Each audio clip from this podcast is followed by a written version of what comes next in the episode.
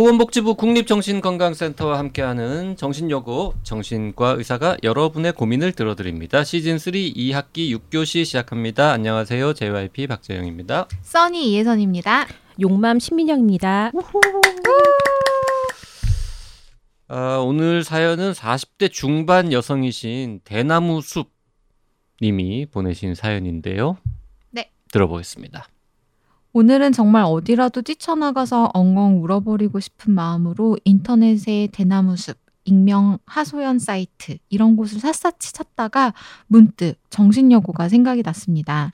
아무데도 누구에게도 말할 수 없고 말하고 싶지도 않아. 그런데 반대로 어디에라도 내 하소연을 다 털어놓고 싶은 마음이니 누가 이런 절 이해할까요? 저는 40대 중반, 중2 아들과 초등학교 6학년 딸을 키우는 여성입니다.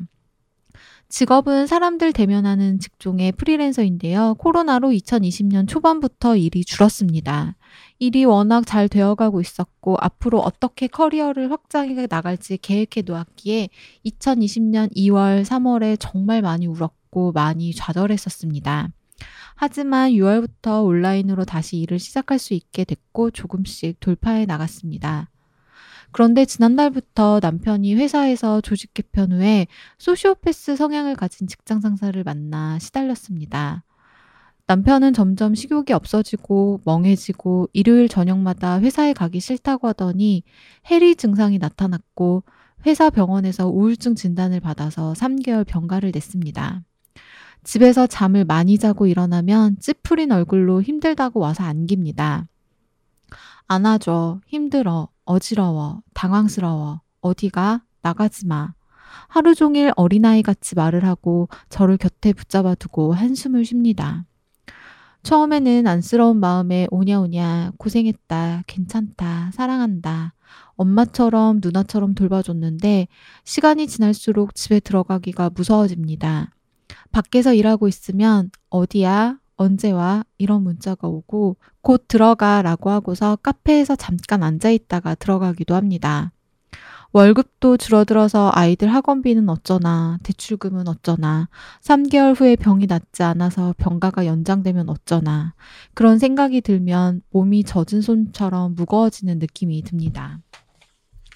게다가 아빠랑 원래 사이가 좋지 않던 6학년 딸은 아빠가 하루 종일 집에 있는 게 불편한 눈치인데 아빠가 거실로 나오면 조용히 방으로 들어가고 아빠가 없으면 방 밖으로 나와서 밥을 먹거나 자기 하고 싶은 일을 합니다. 아빠가 아프신데 좀 잘 대해드릴 수 없냐는 말이 사춘기 딸에게 통할 리 없습니다. 딸도 남편을 닮아 오감이 다 예민하고 잠귀도 밝고 성격도 까칠한 편이거든요. 남편은 딸이 자기를 미워한다는 생각에 딸 때문에 자기 병이 더 심해지는 것 같다고 합니다. 딸에게 왜 아빠를 싫어하느냐고 물어보면 말을 안 합니다. 짐작 가는 건 회사에서 받은 스트레스로 집에서 소리를 지르거나 딸이 밤늦게 휴대폰 하는 걸 보고 화를 크게 냈다거나 하는 사건들이고 저에게도 화풀이를 많이 했으니 그걸 좋게 보았을 리 없습니다. 저는 집에 딸과 남편이 동시에 있으면 갑자기 심장이 크게 뛰고 불안해집니다. 설상가상 둘 다 집에만 있는 죽순이 체질입니다.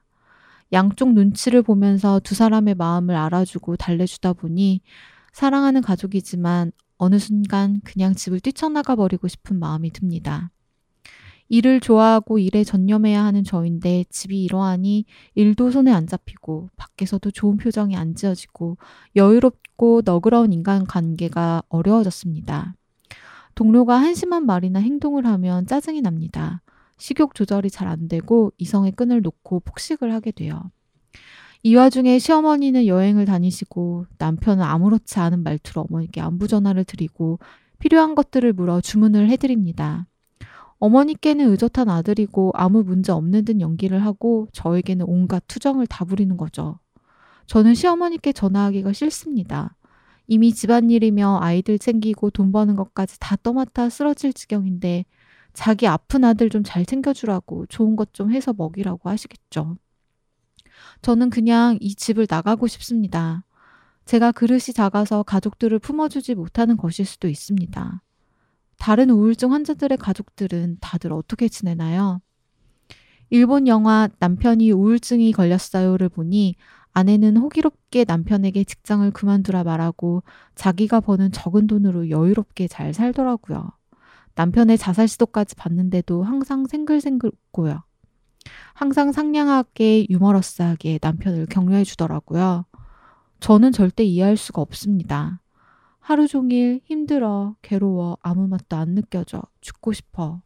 그런 말을 듣고 찌푸린 표정으로 징징대는 사람을 옆에서 감당하면서 어떻게 그렇게 해맑게 웃을 수 있을까요? 집이 있어서, 아이가 없어서, 저축이 많아서일까요? 정말 처음으로 아무한테도 털어놓지 못한 저의 이야기를 정신요구에 모두 다 적었습니다. 누군가의 도움이 필요한 것 같기도 하고 그냥 조금 생각할 시간이 필요한 걸까 싶기도 합니다. 갑작스럽게 닥친 저의 상황에 적응하느라 뭐가 뭔지 모른 채로 쓸려 내려온 기분입니다. 어디까지 쓸려 내려갈지 모르겠어서 조금 무섭습니다. 도와주세요. 네. 우리 용맘님하고 함께 들어본 사연 오늘 6번째인데 사연들 중에서 제일 좀 무거운 사연인 것 같습니다. 네. 일단 남편이 해리 증상이 나타나고 우울증 진단을 받았다. 이건 어떤 의미입니까? 해리 증상?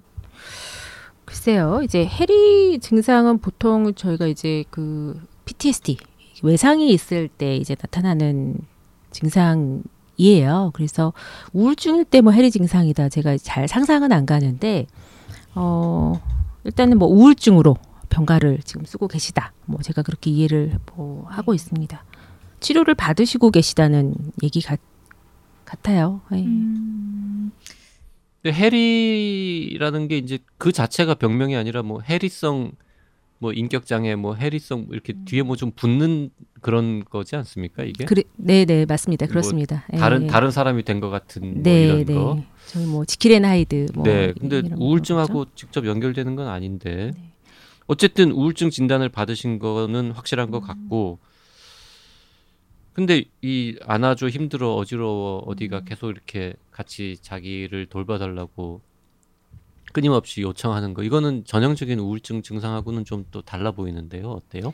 이제 전형적인 우울증 증상은 아니죠. 무기력하고 뭐 이제 흥미를 잃고 보통은 뭐 그런 모습으로 나타나는데 사실 이런 모습은 어떤 위기 상황일 때 내가 심적으로 되게 고통이 심할 때 일시적으로 나타나는 어떤 퇴행적인 변화 이렇게 보이거든요.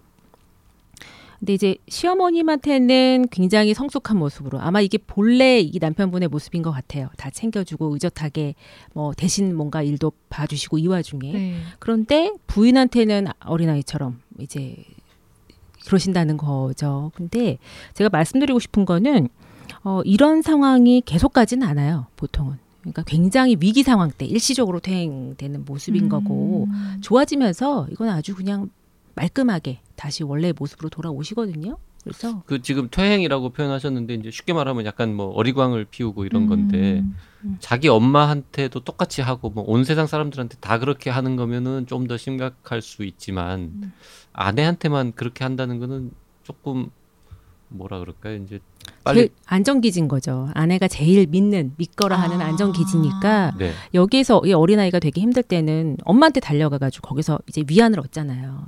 이제 돌봄을 받고 위로를 받고 다시 용기를 내서 이제 뭐 좀 도전을 하거나 뭐 이렇게 하지 않습니까? 어른들도 그래요. 어른들도 지금은 저희가 다 성숙한 척을 하면서 이렇게 살고 있지만 사회생활을 하고 있지만 마음 한구석에는 아직도 그런 마음이 있죠. 내가 특히나 그런 게 어떨 때 튀어나오냐면 내가 정말 힘들고 외롭고 고통스러울 때는 정말 내가 어렸을 때 엄마한테 받았었던 엄마나 아니면 가까운 양육자한테 받았었던 그런 이런 게 애착 행동이거든요. 돌봄을 구하는 행동 그런 게 나타나는 거죠. 다 컸으니까 뭐 중학교 2학년 아들이 있는 아빠니까 엄마한테 달려갈 수는 없고 근데 달려갈 수 있는 거의 유일한 탈출구라 그럴까요? 안식처가 이제 아내니까 이렇게 그렇죠. 하고 있는 건데 정작 아내는 그것 때문에 이제 너무 힘드신 거죠. 보통 이제 외래에 그 가족 뭐 배우자나 뭐 부모님이나 아이들이나 하여튼 자기 굉장히 가까운 가족의 질병 때문에 힘들어서 오시는 분들도 많잖아요. 그 질병이 뭐 정신과적 질병일 수도 있고 그냥 일반적인 내과적인 질병일 수도 있고요. 굉장히 많으세요. 그래서 처음에는 이제 보호자로 같이 오시기 시작하다가 이제 가족분 중에 누가 조현병이든지 우울증이든지 치매든지 조금 길게 가는 그런 질환일 경우에 이제 보호자로서 이 환자를 케어하기 위해서 아니면 어떤 정보를 주기 위해서 같이 다니시다가 나중에 이제 조금 이제 주치의랑 친해지고 말씀을 이렇게 하시다 보면은 이런 어려움들이 있으신 거예요. 그래서 결국에 보호자분도 등록을 하고 같이 치료를 받으시고 그런 경우가 굉장히 흔해요.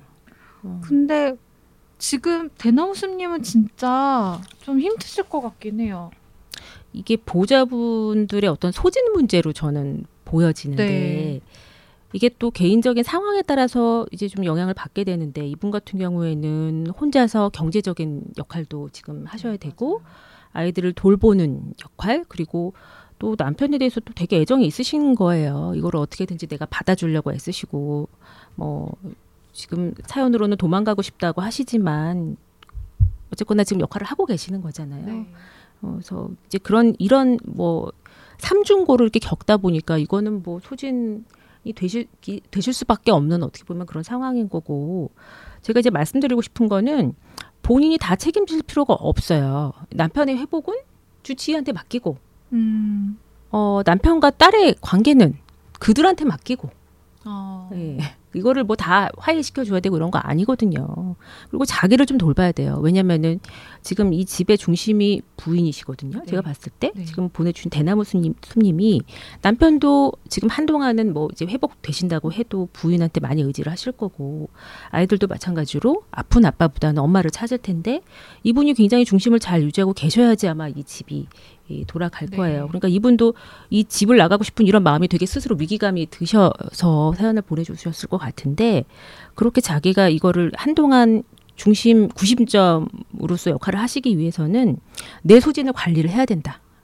그래서 저는 이제 뭐 잠깐 뭐 카페에서 앉아있다가 들어가기도 한다. 전 너무너무 격려해드리고 싶어요. 이렇게 하시라고. 네, 네. 자기만의 시간을 좀 충분히 가지시고 일을 해야 될 때는 충분히 방해받지 않는 그런 환경에서 전념하실 수 있게끔 좀 이렇게 조율도 하시고 이런 게 절대로 미안해 하시거나 이럴 일이 아니에요. 사실은. 혼자만의 시간을 갖는 것도 참 중요할 것 같아요. 맞아요. 혹시 남편이 우울증 진단은 받았는데 치료를 좀 소홀히 하고 있다거나 그런 상황이라면 좀 병원에 좀 데리고 가거나 좀 그런 게 필요할 것 같긴 그렇죠. 한데요.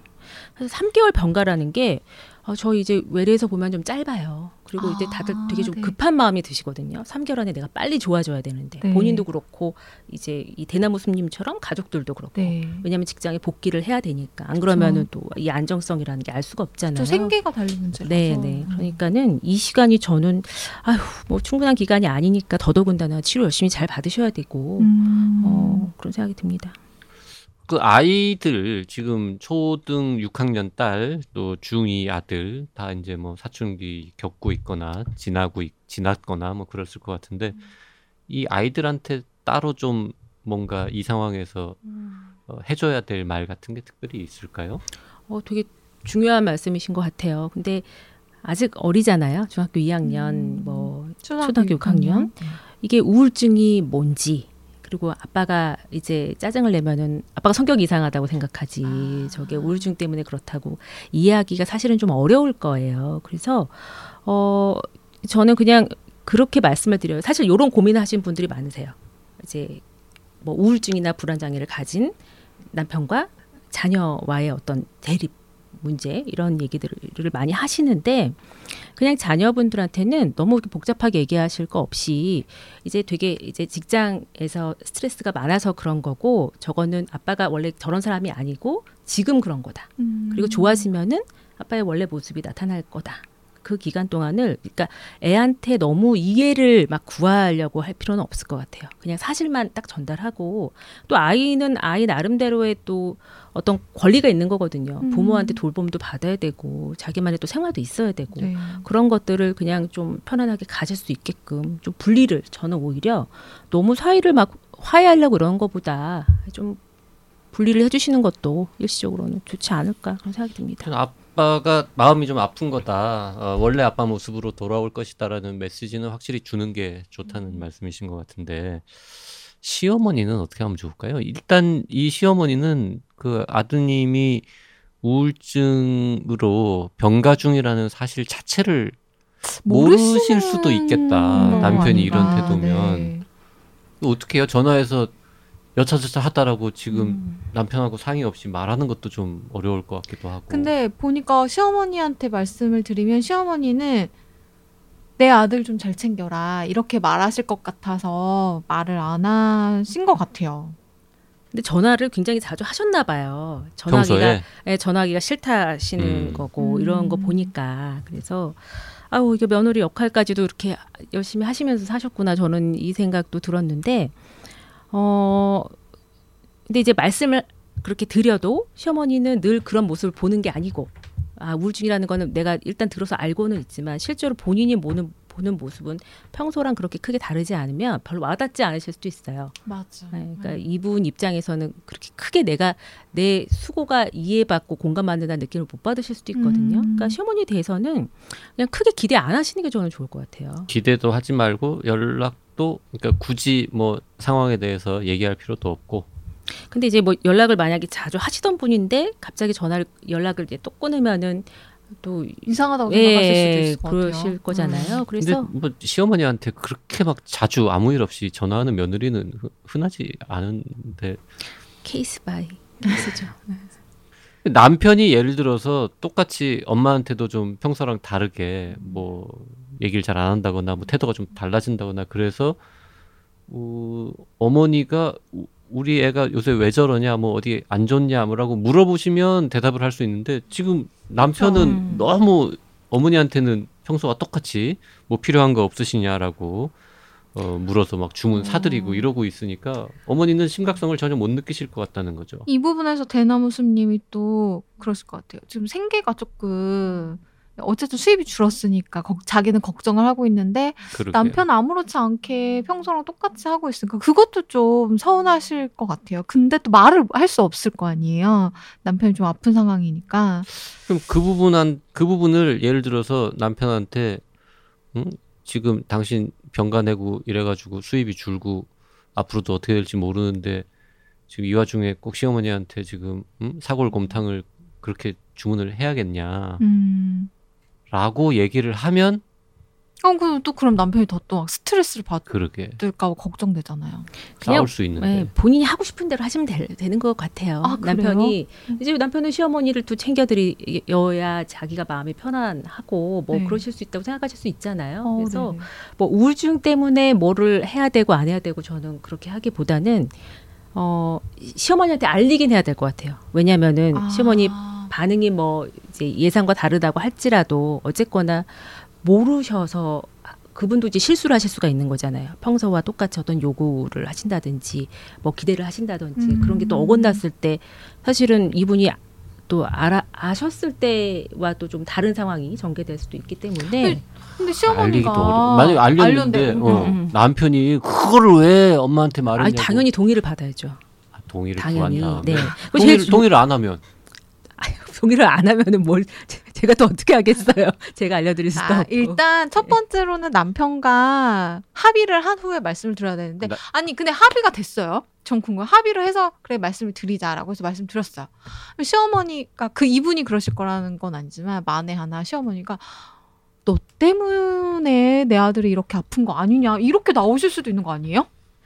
드라마를 너무 많이. 사실 제일 좋은 거는 본인이 얘기하시는 거예요. 아드님이 전화해가지고 내가 여차저차 요즘 직장에서 너무 스트레스 많아서 3개월간 좀 쉬기로 했어. 그냥 그래 우울증이라는 얘기는 안 해도 내가 휴직을 잠깐 했다. 3개월 몸이 좀 안 좋았고 스트레스가 많아서 그 정도 톤으로라도 얘기하면 좋을 것 같은데 남편이 해줘야 말이지. 그리고 남편분은 엄마한테는 아직은 그냥 평소에 아들이고 싶어 하시는 것 같아서 아, 참 어떻게 해야 하는 게 좋을까요? 근데 가족 간에 이제 이런 질병과 관련된 거를 이렇게 밝히는 거와 관련돼서 되게 고민을 하시는 당사자분들이 많이 계시는데 저는 이렇게 비밀을 갖고 있는 거에 대해서 저는 비추를 해요. 왜냐하면은 그 비밀이 주는 부담이 되게 크거든요. 맞아요. 그 자체가 스트레스. 네. 근데 정작 이렇게 이제 얘기를 했을 때 가족들이 보이는 반응이 예상과 다른 경우가 거의 태반이에요. 가족들은 이미 짐작을 하고 있는 경우도 많아요. 왜냐면은 내가 우울증이라고 말만 안 했지 표정도 어둡고 잠도 잘 못 자는 것 같고 뭐 전화도 이렇게 떨어져 있다고 해도 만약에 서로 연락이 잦았으면은 어쩐지 요즘 좀 그렇더라 네, 이렇게. 맞아서 그랬구나. 그래서 뭐 병원에 다닌다고 해도 당사자분은 우리 엄마가 너무 걱정하거나 본인 때문이라고 아니면 너무 상심하거나 그럴 것 같아서 나는 말을 못하겠다고 하셔도 막상 해보면은 내가 걱정했었는데 병원에 다닌다니 다행이다. 치료 잘 받아라. 이렇게 하신 경우가 저는 보면 실제로 훨씬 많으시거든요. 그렇군요. 그래서 불필요하게 비밀을 만드실 필요가 우울증 없다. 환자들의 가족들은 다들 어떻게 지내시나요? 라는 질문을 하셨는데 지금 우리 용맘님 말씀을 쭉 듣다 보니까 딴 집도 다 비슷한 네, 고민들을 하시면서 지내시는 것 같다라는 생각이 들고요.